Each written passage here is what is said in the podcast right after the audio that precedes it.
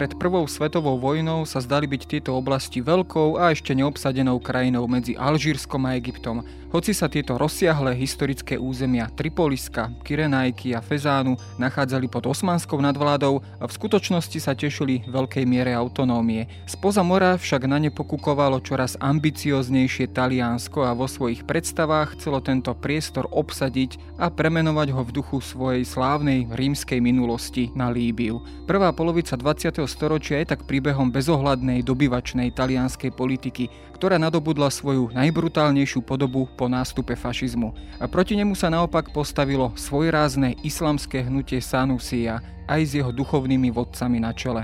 Ako teda vyzeral stred talianského imperializmu a fašizmu s islamskými bojovníkmi v nekonečných púštnych priestoroch Severnej Afriky a ako sa tento boj na život a na smrť premietol do celkového vývoja Líbie, tak ako ju poznáme dnes. Moje meno je Jaro Valencom, zodpovedným redaktorom časopisu Historická reví a o tejto menej známej kapitole dejiny európskeho imperializmu sa porozprávam s politologom a arabistom Tomášom Michalákom, spolupracovníkom Ústavu orientalistiky Slovenskej akadémie vied.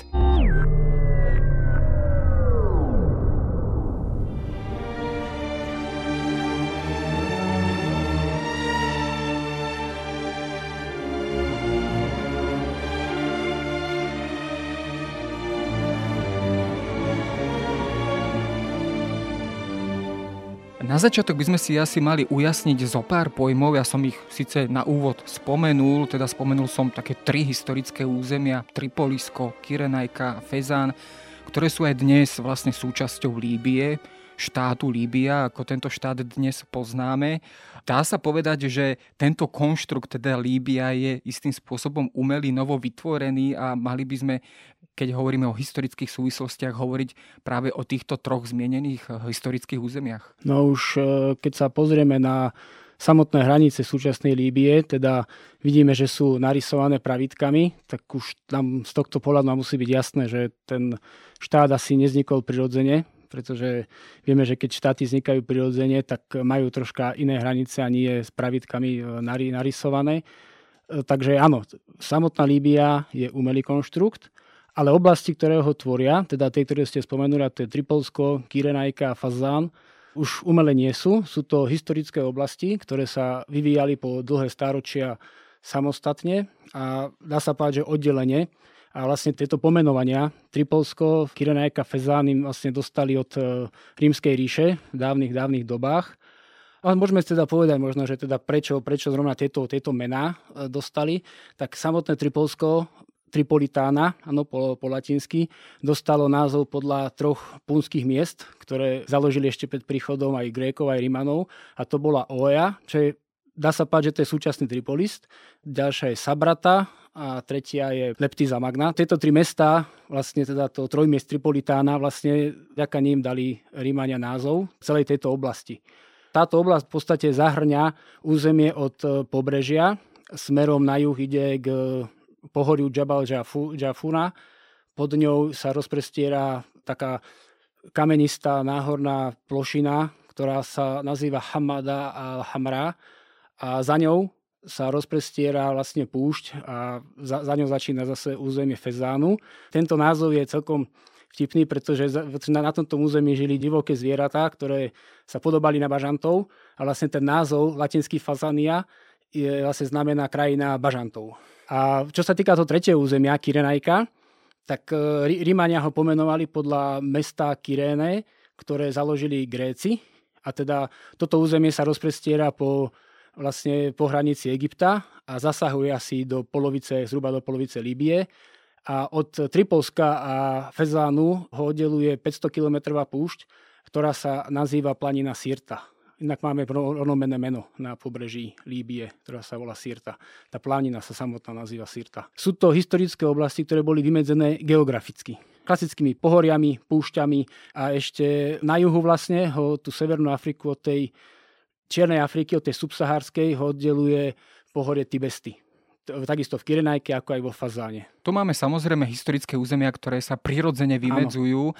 Kedy potom hovoríme o poprvý raz o Líbii ako takej? Kto prvýkrát prišiel vôbec s týmto pojmom a ako sa s ním aj povedzme po tej politickej rovine, ako sa s týmto pojmom pracovalo? Líbia je historický názov, ktorý vlastne pomenovali ju takto to územie Gréci, starovekí Gréci. A pomenovali tak preto, lebo Egyptiania volali obyvateľov, boli to predchod, dá sa povedať, predkovia dnešných Berberov, ľudí, ktorí žili na západ od, od Egypta ako obyvateľ Lubu. Gréci ich premenovali teda, alebo teda po grécky ich nazvali ako Líbičania, aj keď to prejdem do Slovenčiny, Líbia. A teda to územie, ktoré oni obývali na západ od Egypta, nazvali Líbiou. A toto územie de facto Líbia označovala v dobách gréckých a rímskych územie od Egypta na západ. Celú Severnú Afriku. To celé bola Líbia. Tam sa tento názov vlastne ako geografický názov vyskytol prvýkrát. Ako politický názov sa prvýkrát e, vyskytol v 3. storočí, keď ho vlastne rímsky, rímsky cisár vytvoril dve provincie, Severnú a Južnú Líbiu, e, superior a inferior, ale boli v oblasti Kyrenajky. Boli dve, dve Líbie. Po zaniku, teda po ústupe Osmanskej ríše, sa tento názov úplne vytratil. V podstate Arabii ho nikdy nepoužívali, ktorí potom e, vlastne toto územie ovládli a vlastne sa, jak ste spomínali, sa prvýkrát objavilo znova až v 19. a v respektíve začiatkom 20. storočia ako v rámci talianských imperiálnych a kolonizačných plánov, že teda nás toto územie nazva Líbia, že to, to bude tá oblasť, ktorú oni by chceli imperialisticky a kolonialisticky ako ovládnuť. No svojím spôsobom môžeme to povedať tak, že vlastne ten talianský nacionalizmus a imperializmus a túžba po takisto po získaní nejakých kolónií konec koncov v 19. storočí, to bol veľký trend, keď to takto zjednodušíme. Áno, že vlastne tento starý rímsky názov vzkriesil práve talianský nacionalizmus, nacionalizmus. imperializmus bola to teda koncepcia, s ktorou teda pracovalo Taliansko pri nejakých svojich dobyvačných cieľoch. Áno, iste vieme, že e, rímska ríša mala vlastnú koncepciu, ktorá sa volala Mare Nostrum, teda naše more. A vlastne jej princípom bolo, že chcelo vládnuť všetky územia okolo Stredozemného mora, aby teda Stredozemné more de facto keby takým jazerom uprostred rímskej ríše. Áno. A vlastne s touto koncepciou áno, začali prichádzať Taliani, oni v podstate s tým prišli už po zjednotení Talianska, ale boli to len také ojedinelé prípady, že teda hovorili niektorí poslani, niektorí národovci, tí nacionalisti, že ešte v 30. rokoch, že Afrika by sa mala stať Talianskou. Áno, pretože Taliansko bola veľmi slabá veľmoc. V porovnaní s Francúzskom, Britániou, ktoré už veľmi tvrdo kolonizovali aj arabské oblasti v Severnej Afrike, tak Taliansko bolo slabé, tak zatiaľ to bublalo len v takých, e, by som povedal, literárnych dielach, novinách a intelektuáli taliansky teda snívali o tom, že teda tá Severná Afrika by mala byť talianská, áno, v rámci tej koncepcie Mare Nostrum. Ale neskôr, ku koncom 19. storočia, sa to dostalo aj vlastne aj do vysokej politiky, že začali hovoriť, ale Líbia, teda územie Tripolska, Kyrenajky a Fezánu, neboli v hľadáčiku Talianov. V ich hľadáčiku bolo Tunisko bývalé Kartágo, kde už vtedy bola pomerne veľká populácia Talianov, okolo 25 tisíc a robili si skôr, že teda tá Líbia by mohla byť to Tunisko, že, že pre nich. Ale Tunisko ovládlo Francúzsko, to bol, to bol teda ten, ten silnejší, ktorý, ktorý si bral svoju korisť od oslabnúcej osmanskej ríše a 1881 vlastne Tunisko padlo do rúk Francúzsku definitívne ako, ako kolónia, tak eh, keď si zoberete mapu v 1881 Francúzsko ovládalo Alžírsko, Tunisko, zápasilo v Maroku s Nemeckom a tlačilo sa do subsaharskej Afriky cez dnešný Niger a Čad až smerom na Sudán, lenže tam už boli Briti, ktorí vlastne v 81. a 2. ovládli Egypt a takisto oni teda sa tlačili na tzv. Horný Egypt, teda do, do, Sudánu a vlastne čo zostalo? Ano, keď si pozriete tú mapu, tak de facto zostali len tie, tie tri oblasti. Kirenajka, Fazán a Tripolsko.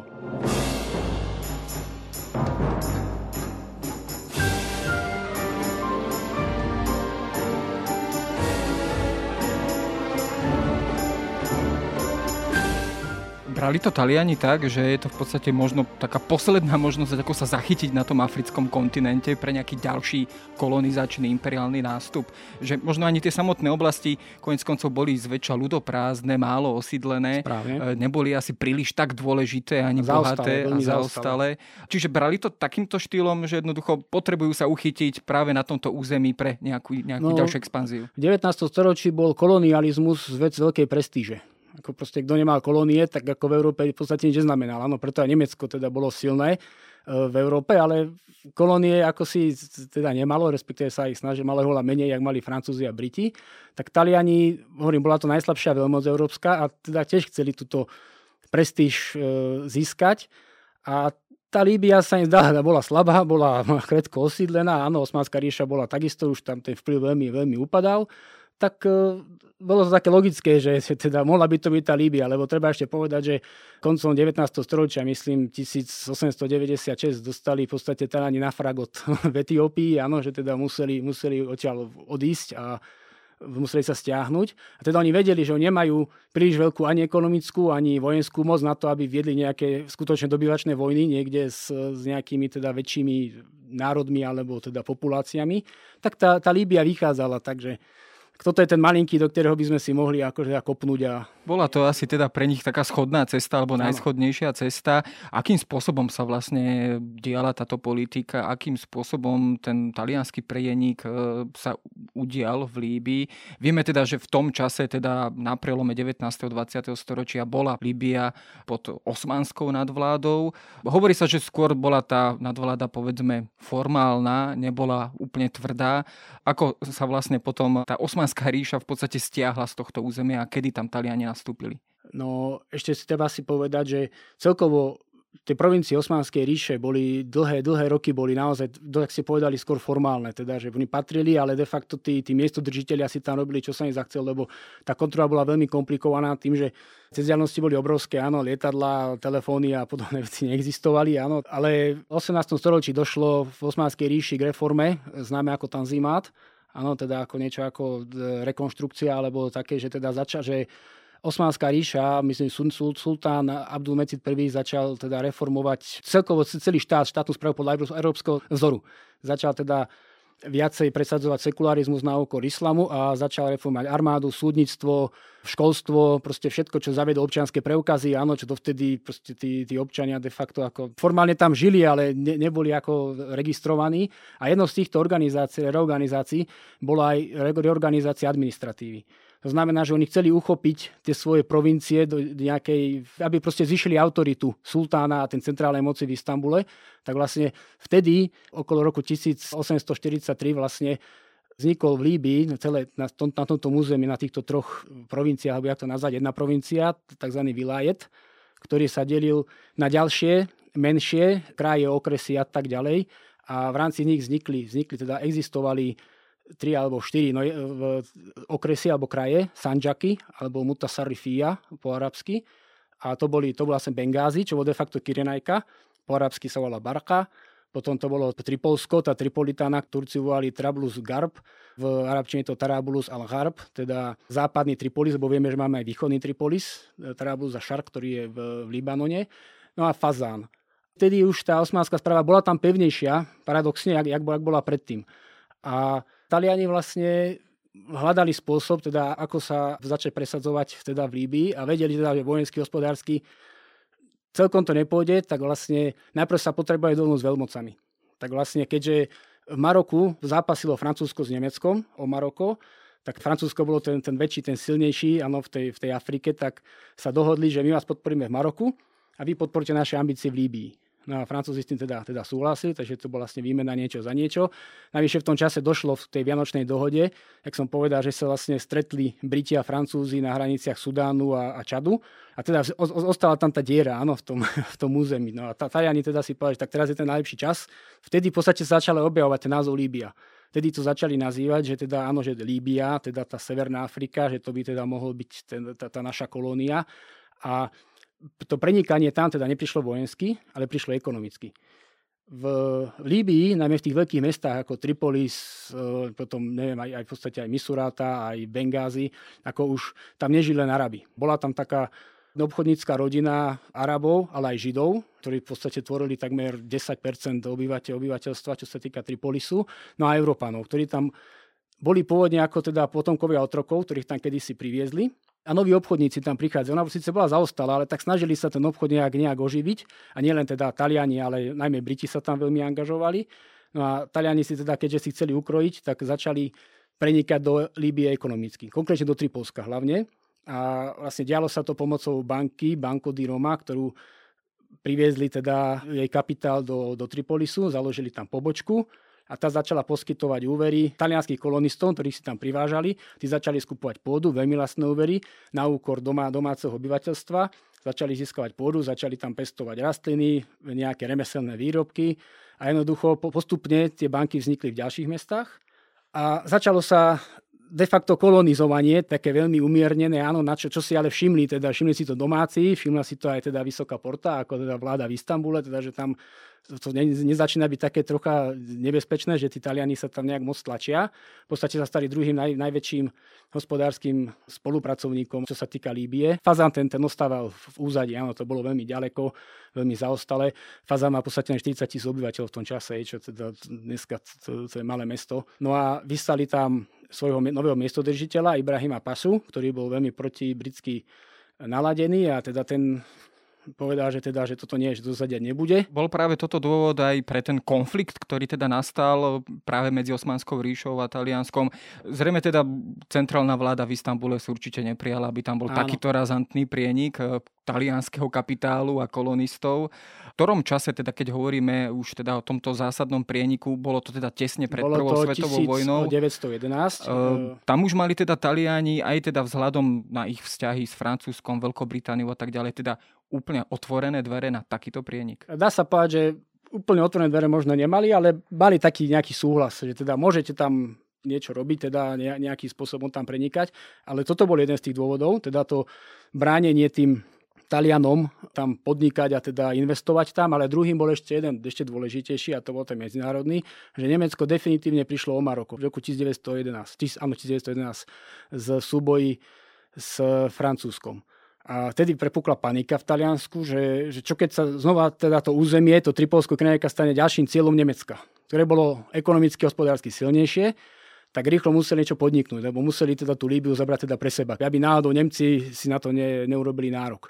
Tak vlastne vtedy využili teda tie, tie nezhody alebo tie, tie, tie nezhody medzi tým miestodržiteľom a kolonistami a vlastne poslali ultimátum sultánovi, premiér, že teda bolo, bolo to v septembri, koncom septembra, že teda, že oni žiadajú do 24 hodín tie oblasti Kyrenajka a Tripolsko prešli pod správu Talianska. A že preto, lebo sú tam ohrozované talianské záujmy. Áno, a že oni ich musia chrániť a že je to zaostalé a teda nikto sa to nestará a napriek tomu sú tam ohrozované talianské záujmy. Čiže klasicky to bola nejaká zámienka pre vyvolanie Áno, konfliktu. Presne tak, presne. Tá sa teda na, nakoniec teda viedla aj k samotnej vojne, ale tam máme hneď nasledujúce roky 1912-13 balkánske vojny, do ktorých samozrejme bolo zatiahnutá Osmanská ríša, musela tam vlastne bojovať o svoje balkánske državy. Bolo to pre nich dôležitejšie dôležitejšie, uh, nejaká Líbia. Určite Nej. áno. Čo asi teda viedlo aj k určitému, tak povediať, vyprataniu toho priestoru os, osmanskou ríšou. Talianskí vojaci, talianské jednotky mali povedzme ten priestor uvoľnený, ale darilo sa im tú krajinu obsadiť? Stretli sa s nejakým domácim odporom? No, kým prišli balkánske vojny, tak vlastne Osmani odmetli samozrejme tú ultimátum, čo nemali robiť, že to bolo smiešné, keď to tak poviem, no ale tak Taliani to zobrali veľmi vážne, teda, že tak vlastne hneď začiatkom októbra vysali bojové lode, 40 tisíc vojakov, lode boli naplnené najmodernejšími zbraniami, vrátane lietadiel, čo vtedy bolo v podstate prvýkrát použité, to si povieme, že jak, aké prvenstvo držia vlastne Taliani. Priplávali k brehom Líbie, k mestám ako boli Tripolis, Tobruk, Sirta, Bengázi a začali ich ostreľovať. Zautočili vlastne na Osmanskú ríšu de facto. Áno, však ešte stále to bolo územie Osmanskej ríše. Tieto mesta veľmi rýchlo dobili, pretože Osmani tam držali len veľmi malú posádku, asi len 4 tisíc svojich vojakov. Veľmi rýchlo ich dobili, vylodili sa. Najprv sa správali ako zveri, tí Taliani, že napríklad v blízkosti Tripolisu úplne vyhľadili jednu, jednu oázu, kde 4 tisíc ľudí pozabíjali, vrátane žien, proste celú, celú osadu vy, vykinožili. A to ešte treba povedať, že ešte Taliani si nejak, neviem, nejak naivne mysleli, že že vlastne Arabi im budú vďační, že prišli, že ich oslobodili spod tureckej nadvlády. Áno, že teda ako bolo troška také no naivné, ale, no ale čo sa stalo? Stalo sa to, že Turci sa stiahli z týchto miest a zakopali sa za mestom. Áno, v púšti, v tých, tých oblastiach za, za mestami sa zakopali a Taliani túto obranu nevedeli preraziť. Boli vyslaní rôzni poradcovia z, z Osmanskej ríše, ktorí teda mali pomôcť udržať, lebo tie balkánske vojny ešte neboli. Áno, to bolo ešte v roku 1911 a vlastne, ktorí boli rôzni poradcovia, ktorí mali teda pomáhať organizovať domoobranu z arabských kmeňov, ktoré, ktoré tam to si povieme potom, boli Sanusijovské a ďalšie tie arabské kmeňe aj v Tripolsku. Inak e, medzi nimi bol aj Mustafa Kemal, ktorý tedy dôstojný, dôstojný, ktorý neskôr sa stal prezident Turecka, prvého, teda moderného, Atatürk. A vlastne Taliani neboli schopní sa dostať nikde do vnútrozemia z tých pobrežných miest a de facto sa, de facto sa to obmedzilo na nejaké polkruhy, niekoľko kilometrov polkruhy okruhy miest, kam vlastne dosahovali delá kanóny z lodí. A ďalej, ďalej nevedeli prejsť. Inými slovami, bolo to také podobné fiasko ako v Etiópii. Bolo Skrátka to, pohoreli aj, aj pri tomto dobyvateľskom cieli. Na suši proste sa nevedeli presadiť. Keď sa rozprávame o tej samotnej obrane, tak tá sa ako keby stiahla viac do toho áno. vnútrozemia. Ale preto ďaleko, to len pár kilometrov. Pár ešte. kilometrov, áno. samozrejme. Tam, kde nedosahovali kanóny, áno, z tých, tých lodí moderných. Keď si skúsime túto celú túto opozíciu alebo odpor voči Talianom eh, predstaviť, o koho teda vlastne išlo, boli to teda len osmanskí vojaci, alebo teda miestne kmene, miestne, miestne sily? V tom čase to boli najmä teda osmanskí vojaci. Áno, lebo to bola organizovaná, vycvičená armáda. Tie arabské kmene, oni neboli súčasťou armády v podstate tej, tej pravidelnej, áno, čo prišla po tej reorganizácii. To boli len takí bojovníci, ktorí pomáhali tí, tí osmanskí inštruktori, čo prišli z Istanbulu, vlastne pomáhali organizovať. Takže vtedy ešte oni stali proti vojakom. A preto keď Taliani to nevedeli teda sa s tým pohnúť, že teda tí osmani tam zavádzajú ako si, áno, že keby nebolo ich, tak oni to v podstate ľahko ovládnu, tak začali sa vyhrážať teda znova vlade v Istambule, že teda rýchlo sa vzdajte, áno, kapitulujte, lebo vás, lebo vás ničíme, áno, ale pritom ako, toto sa nedialo. Ale vtedy, ak ste spomenuli, vypukli balkánske vojny, ktoré boli pre nich ďaleko dôležitejšie pre Osmanov, ako tie balkánske državy boli oveľa dôležitejšie, ako teda nejaká Líbia, ktorá už bola v okleštení Egypta, teda britského Egypta, francúzského, Tuniska, Alžírska, tak e, vlastne oni potom súhlasili s prímerím, aby mohli tých vojakov stiahnuť, poslať ich teda na, do vojny na, na Balkáne a teda prijali túto kapituláciu. Vlastne sa to stalo o rok, roku 1912, niekedy na jeseň. A vlastne sa stalo to, že že sultán teda súhlasil, že prejdú, provincie prejdú pod taliansku zvrchovanosť, teda pod ich kontrolu, ale že si, ešte si tam stanoví podmienky, že tam ostane nejaký zástupca a, a, a vrchný tripolský sudca. A v podstate sa stala vtipná vec, že Líbia mala poloautonómny status ako keby v Istambule ešte stále, lebo tam mali nejakých svojich zástupcov. Bola pod talianskou zvrchovanosťou, ale Taliansko neovládalo územie bola to taká anomália, že Taliani si už hovorili teda, že áno, už máme tie kolónie, ale v podstate ovládali len pobrežie. No a vtedy vlastne prišlo k tomu, čo, čo ste sa pýtali vy, že kto teda začal po odsune tých osmanských vojakov, kto začal bojovať proti Talianom. Lebo keď Osmani ustúpili, tak Taliani sa vylodili a snažili sa dobíjať vnútrozemie. V Tripolsku to bolo pomerne jednoduché, lebo ako som povedal, Tri, Tripolsko sa vyvíjalo troška inak ako či už Kiranajka alebo Fazan. Fazan bol veľmi vzdialený a v Kirenajke si povieme, čo bolo, prečo. Ale Tripolsko to bolo už také nechcem povedať, že obchodné centrum bolo zaostalé, ale už, už tam boli tí obchodníci, boli tam, boli tam tie bohaté židovské rodiny, sunnické rodiny, už tam boli teda tá, Euro, Európania.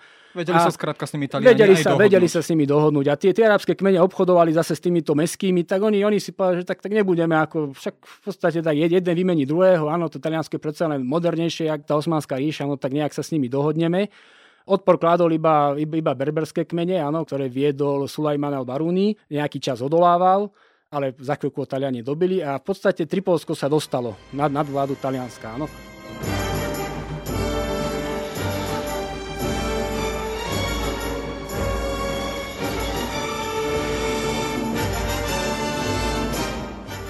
Tam sa teda najčastejšie spomína práve to islamské hnutie Sanusia, ktoré teda sa postavilo ako keby do čela toho odporu, predovšetkým myslím v tej Kirenajke, ale postupne vlastne v celej tej oblasti. Čo toto hnutie vlastne znamenalo, ako si ho máme predstaviť? Je to teda nejaké islamské učenie, aká to bola vlastne denominácia, alebo ako si vlastne toto hnutie môžeme predstaviť? Je to taký, tá naša klasická predstava, že toto hnutie viedlo akúsi svetú vojnu islamu voči, voči neveriacim, voči dobyvateľským kresťanom? Nie celkom. Odborníci toto hnutie radia k tzv. militantnému reformnému islamu. Alebo militantné reformné hnutie, pardon. že takémuto smeru to znamená, že bolo to hnutie, ktoré sa pokúšalo nejakým spôsobom reformovať islám, lebo v tom 19. storočí zrazu tí, tí moslimovia, ktorí si mysleli, že my sme vďaka tomu islamu sme my tí najmocnejší, tí najmodernejší, tak zrazu zistili po zrážke s tou európskou technikou a s ideológiou, teda modernou politickou ideológiou, hospodárskou nadvládou, áno, že teda zrazu zase ťahajú za kračí koniec, áno, že v podstate sú, no zaostali, zaostali niekoľko rokov. A, a boli učenci, ktorí študovali islamské vedy, ktorí tvrdili, že, že to je preto, lebo, lebo ten islám sa, sa zopsul, keď to tak poviem, že proste nabral, rokmi nabral kadejaké nánosy rôznych iných kmeňov, ktoré ho ovládali, ako povedzme boli Turci, áno, ktorí teda mali kalifát. A teda treba sa vrátiť tomu pôvodnému islamu, ktorý bol za proroka a prvý a štyroch pravoverných kalifov, to znamená, treba vychádzať iba z Koránu a z islamskej tradície sunny. A keď sa budeme toho držať, tak vlastne sa znova dostaneme na vrchol.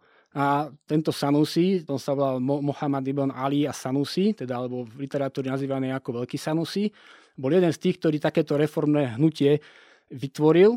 On, on, on bol Alžírčan, on vôbec nepochádzal ani z Kiranajky, ani z Libie, bol to alžírsky Arab, ktorý študoval islamské najprv vo Feze, potom v Mekke, kde teda založil tá Sanusia je vlastne je to mystické bratstvo, mystický rád, sufijský. Áno, sufizmus je islamská mystika. Áno, teda on začal teda hlásať teda túto čistotu islamu, začal šíriť misijnú činnosť, začal naberať nejakých svojich prívržencov, založil tzv. záviu, čo je vlastne nejaký su, sufický útulok, teda mystický útulok, kde prebiehajú bohoslužby.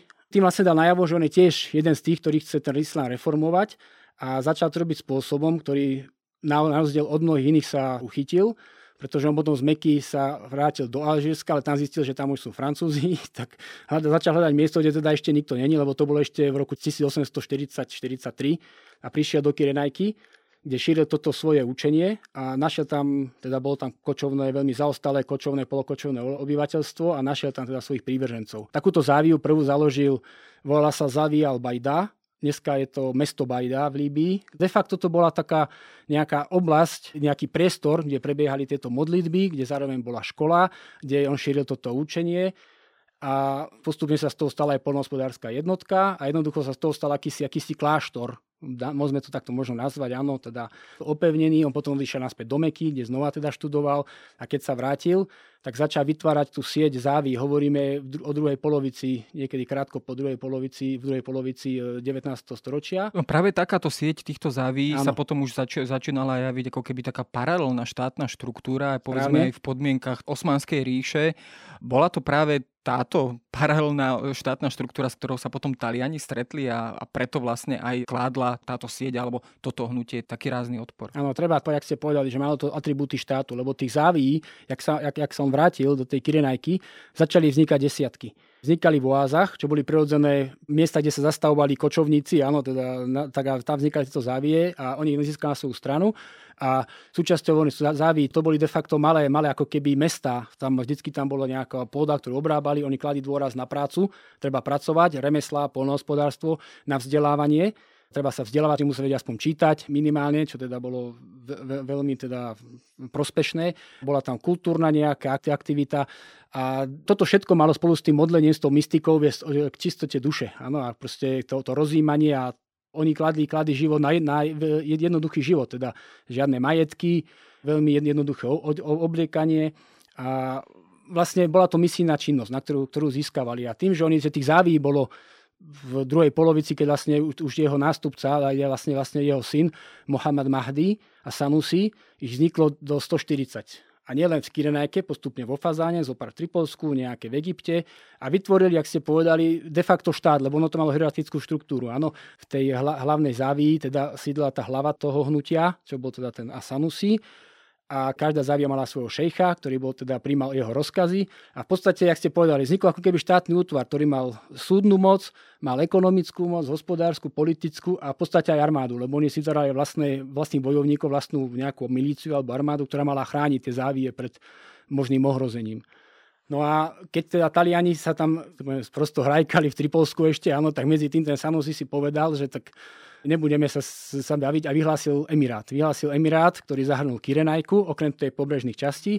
A keď Taliani potom prišli, teda mali úmysle dobíjať Kirenajku, tak zrazu zistili, že tam narazili na de facto na štátny útvar, ktorý mal hovorím, vlastnú armádu, no a tu nevedeli poraziť.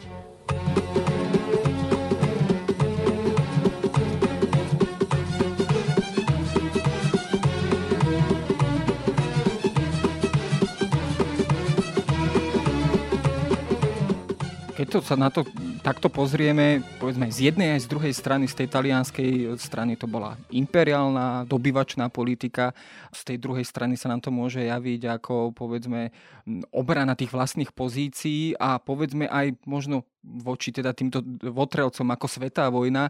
Bol to taký klasický stred kultúra, stred civilizácií.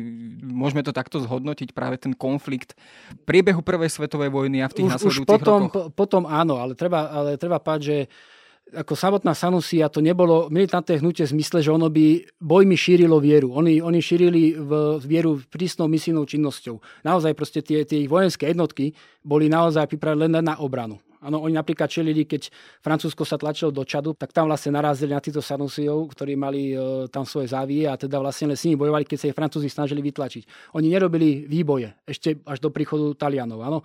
De facto to bol to boj za vieru, ale, ale oni boli napadnutí. Toto treba rázne povedať, že ne, nebolo to, že by oni boli tí, tí dobyvační. Oni, oni práve, práve naopak. E, dôležité je povedať aj to, že tá prvá závia, tá hlavná, kde sídlila tá hlava toho, čo, čo založil ešte veľký Sanusi, sídlila skoro, skoro na pobreží Líbie, Al-Baida. Áno, lenže tam, jak sme povedali v rámci Tanzimátu, tam Turci si začali uzurpovať moc, tak oni preto, aby si nedošli do konfliktu, presťahovali tú záviu južnejšie, ďalej od tej tureckej moci, áno, lebo čím južnejšie, tým tá turecká moc bola slabšia, lebo tak boli tam púštne oblasti a nič zaujímavé v podstate.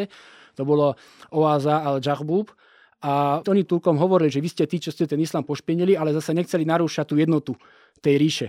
Tak oni hovorili, že ľuďom, ktorí chceli nasledovať, že nebojujte s Turkami, keď chcete, radšej dojdite k nám viacej na juh a my si tu budeme vytvárať vlastné tie štruktúry. A takto oni vlastne aj fungovali, že keď Taliani na tom pobreží, oni ich tam v podstate nechali, ale keď sa začali Taliani tlačiť viacej na juh, že chceli dobiť celú Kirinajku, no tak tam narazili už na, na odpor. No a keď sa pozrieme práve na túto vojnu a tieto vojnové strety jednej i druhej strany, akú si môžeme predstaviť túto vojnu? Bola to taká klasická partizánska vojna v tých púštnych oblastiach, kedy síce Taliani mali tu aj početnú, aj technickú prevahu, ale napriek tomu do doplácali na neznalosť terénu, na Teplo, aj samozrejme, podmienky, presne, presne, katastrofické podmienky, Nevedí. na ktoré neboli zvyknutí. Neboli, uh, čiže bola to z ich strany taká partizánska klasická vojna. Áno, oni, lebo tých bojovníkov bolo do 5, možno do 6 tisíc, ja, viac nie, áno, ale oni presne ako hovoríte, oni využívali partizánsky spôsob boja. Oni prepadávali kolóny, nejaké stanoviska v noci a potom sa strácali v púšti a proste Taliani to neboli schopní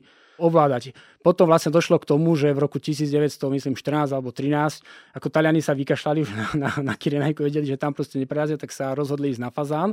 Vlastne išli po tej planine Sirta, áno, smerom, smerom na juh. Lenže tam už tiež Sanusijovia mali tiež svoje závie, konkrétne Zalla, ktorú z ktorej spravili de facto opevnený tábor. Odtiaľ potom utočili na Talianov a v podstate ich odtiaľ vyhnali. Tam odtiaľ, odtiaľ utekala 40 tisícová armáda a k pobrežiu došlo možno len 5 tisíc. Ako všetci zahynuli v tých podmienkach, proste hľadom, smedom, napádaní. De facto ich odtiaľ vy, vy, vyhnali. Potom prišla prvá svetová vojna. Taliansko muselo, keďže vstúpilo do dohody, 1915 sa stiahnuť úplne vlastne naozaj ostali len čisto tých pár miest na, na pobreží. Všetko ostatné proste Taliani tam už neboli. To bol roku 1915. Samozrejme, keď sa dostaneme už do obdobia po prvej svetovej vojne, Taliansko teda stálo na strane výťazných mocností, na strane dohody, ale medzičasom potom samozrejme krátko na to nastúpil v Taliansku fašizmus. Ten opäť prišiel ešte povedal by som razantnejšie s tou ideológiou Mare Nostrum, s tou imperiálnou predstavou ovládnutia určitých častí aj Afriky. Prejavilo sa to aj v tom razantnejšom nástupe opäť v Líbii? Treba ešte povedať, povedať, lebo toto sme moc preskočili, že tým, že tá Sanusia, lebo už, te, už tedy uviedol už zase ďalší, to bol vlastne ďalší predstaviteľ, lebo ten Mahdi, ten, ten zomrel a jeho viedol jeho bratranec Ahmad Sharif ktorý, poviem to tak, že on sa troška rozkokošil tým, že mal tie vojenské úspechy a najprv zautočil na Tripolsko, lebo chcel dobiť, že presadnil Tripolsko, lenže tam tie arabské kmene jednoducho ho zahnali, tí chceli mať s tým reformným islámom nič spoločného, oni už žili iný život, tak ho vlastne zahnali, to bola ako prvá jeho porážka. No a druhá bola, že na začiatku prvej svetovej vojny vlastne islamský sultán vyhlásil džihad. Áno, teda, že každý moslim musí, keďže islamská ríša bola v trojspolku, tak každý moslim musí bojovať proti tým štátom dohody. A medzi ne patrila Británia, ktorá fungovala v Egypte, ktorá ovládala Egypt. Tak Ahmad Sharif, tým, že teda veľký moslim, hej, posluchol e, sultána, zautočil na Britov v, v Egypte, a tam dostal tiež na frak, lebo to precenil svoje sily. Tí ho vlastne odtiaľ vytlačili, obsadili dokonca tú jednu tú dôležitú záviu al-Jahbub A začalo sa diať to, že sanusíjský rád bol na ústupe, teraz to bratstvo bolo na ústupe. Ale našťastie oni mali ešte jedného predstaviteľa, ktorý bol synom toho Mahdiho, ktorý sa volal Mohamed Idris, bol to neskôr prvý král Líbie.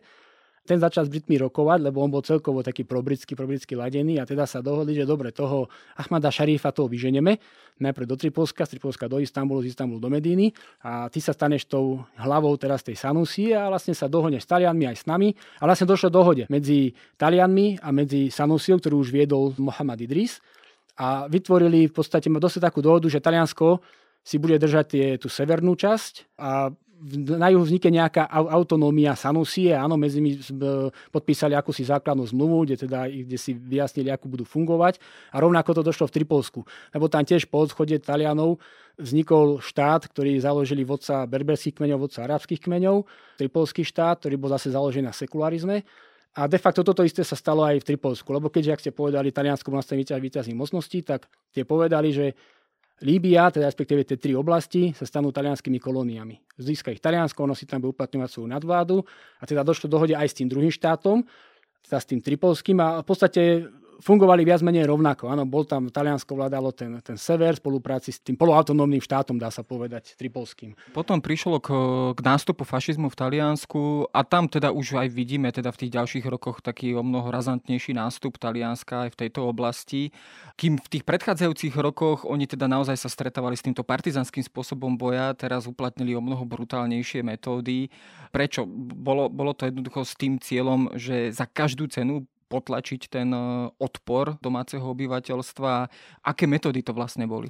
No, treba pať jednu pikošku, že keď v roku 1911 Taliani sa pripravovali na tú inváziu do, do Líbie, e, teda do Tripolska, tak e, socialisti, talianskí socialisti sa postavili tvrdo proti tomu. Povedali teda, že proletariat nesmie dovoliť, aby libijský ľud trpel kolonializmom. No a jeden z tých, ktorý sa pri tom postavil, ktorý dokonca organizoval e, nejaké demonstrácie, ktoré mali zabrániť vlakom, ktoré zvážali vojakov e, do prístavov, bol istý Benito Mussolini, ktorý teda sa takto postavil, teda, že žiadna Líbia sa nesmie okupovať, áno, potom o 10 rokov na to sa dostal k moci a zrazu povedal, že nie, Líbia, proste to, Mare Nostrum, to je proste naše, to, proste to sa musí stať a Líbia je náš životný priestor, kde my musíme proste získať nadvládu, áno, tak za 10 rokov takto zmenil názory.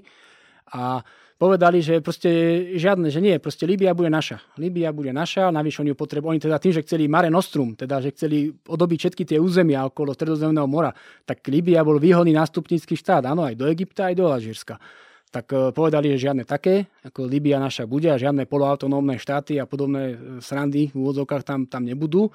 A okamžite vlastne už, už januári, lebo Mussolini sa dostal k moci na jeseň 1922, tak vlastne už od januára vlastne prišli tam nové, no, nové vojska, ktoré zrušili všetky tie zmluvy, ktoré mali s predchádzajúcim talianskou vládou, takisto so Sanusiou, s Tripolskou a povedali, že buď sa podriadíte, alebo s vami zatočíme. Perché il Mediterraneo, che non è un oceano, e che ha due sbocchi soli, vigilati d'altrui, perché il Mediterraneo non sia il carcere che umilia il nostro vigore di vita, il No a to zatočenie ako vyzeralo, no ja som sa pri štúdiu tejto témy už stretol s takými už vecami, ako sú koncentračné tábory, dalo by sa povedať až genocídna politika voči miestnemu obyvateľstvu.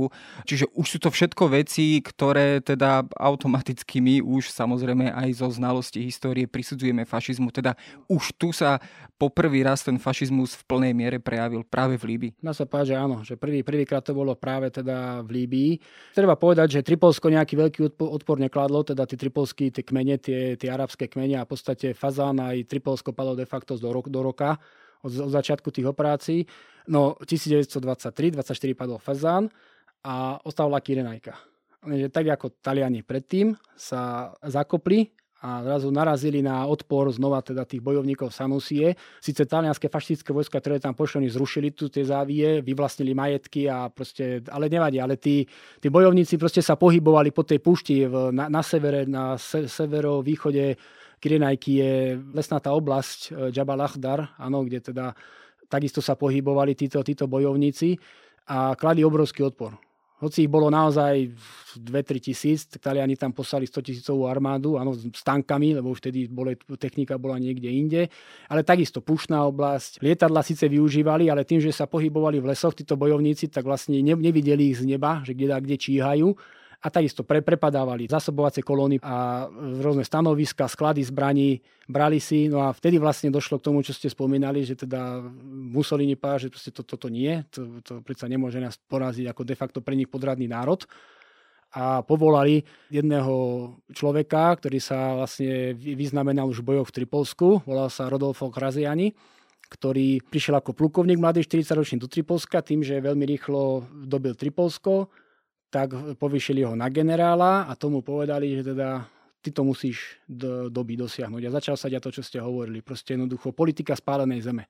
Proste žiadne zlutovanie, nič. Zbranie pre Sanusiu sa pašovali z Egypta, tak on nechal ostnatým drôtom celú hranicu Egypta uzavrieť, aby sa cez ňu nedalo prechádzať.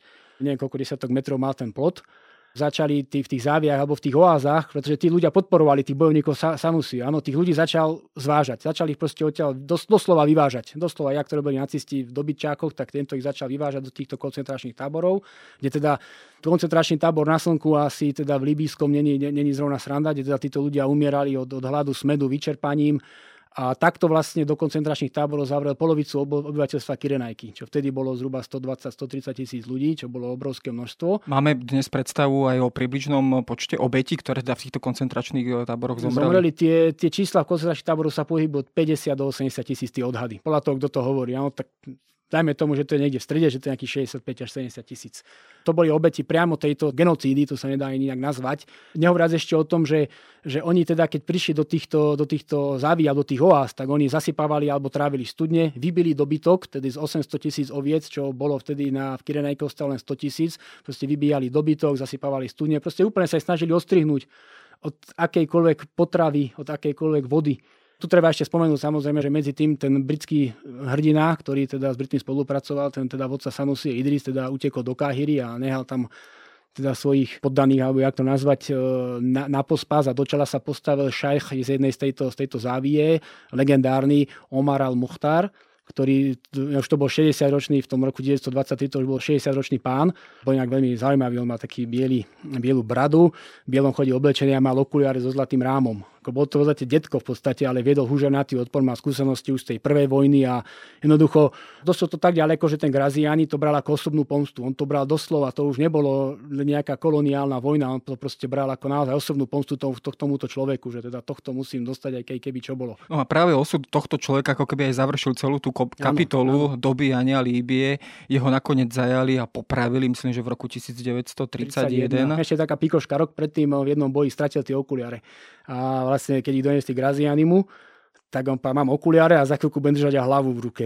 Ale trvalo to ešte rok, kým, kým teda ho zajali, že padol do pasce. Keď to na záver zhodnotíme, tak môžeme to zhodnotiť tým spôsobom, že vlastne len za cenu veľkého krvi prelievania, brutality a až genocídy sa Talianom vlastne podarilo dobiť tento kus africkej tento, zeme. Ten, tento kus africkej zeme a v podstate potom, po tej poprave, tak vlastne až vtedy Rok na to, 1. januára 1934 sa prvýkrát objavilo v modernej dobe slovo Líbia, lebo oni vlastne tieto tri oblasti sklbili do jednej kolónie a nazvali ju Talianská Líbia. Tedy to vlastne bolo prvýkrát 1934, čo sa naozaj objavil až od, od tej rímskej ríše, áno, tedy, keď bola tá Líbia inferior, tak vlastne prvýkrát sa objavil tento, tento názov aj na politickej mape. Oni, oni síce používali ten výraz Líbia, ale oficiálne to nič nebolo. Vždy to bola Kirenajka Fazán a e, Tripolsko a vlastne v tom 34.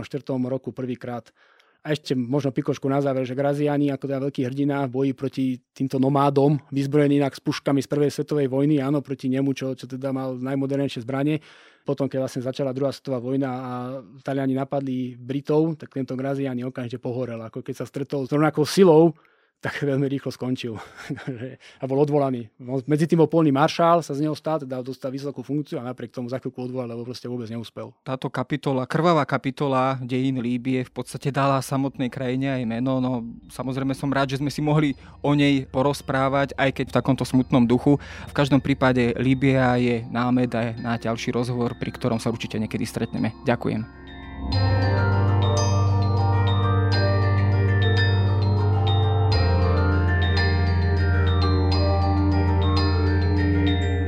Je na dnes všetko. Počúvali ste Dejiny, týždenný podcast denníka SME a historickej reví.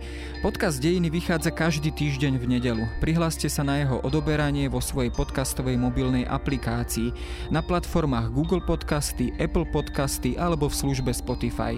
Všetky diely nájdete aj na adrese sme.sk lomka dejiny alebo historickareví.com.